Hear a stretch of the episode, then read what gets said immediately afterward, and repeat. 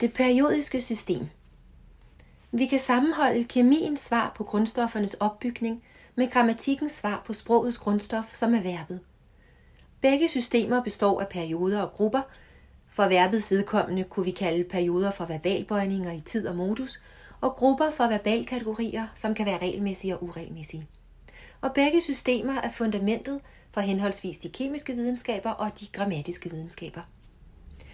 Ligesom klassifikationen af de 118 grundstoffer bringer orden og overblik, lige så gør et fyldesgørende verbalbøjningssystem det over de på italiensk 48 verbalbøjningsmuligheder af hver enkelt verbum, i det de ud over tid og modus også omfatter person og tal.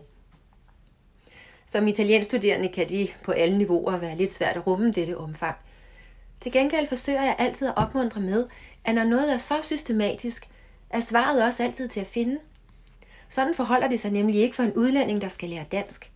Dansk har langt færre verbalbøjningsmuligheder, alene af den grund, at vi ikke bøjer i person og tal, og instinktivt inddrager for eksempel adverbier for at kompensere for de i forhold til latinske sprog manglende verbaltider.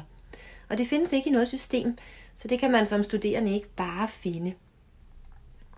Når vi så er så heldige på italiensk at have et stort nedskrevet system, så er min appel til dig, at lave din egen planche af udvalgte verber i alle former og hænge op på din væg, i lighed med det periodiske system i kemilokalet. Når systemer blæses op i dimension, bliver vi tit i stand til at afkode mønstre og slægtskaber, ligesom ekscentriske hjerner, der gennem tiden er brugt til at knække krypterede koder. Men kun når alt er med. Det store billede.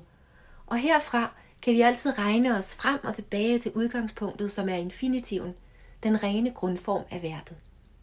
Lige så herligt nørdet det kan være at have næsen i detaljen, lige så vigtigt er det for den store sammenhæng at bevæge sig op i overblikket og være sig sin platform bevidst. Hvor opererer jeg nu fra? En sund balance mellem oppe og nede er til alle tider anbefalesværdigt.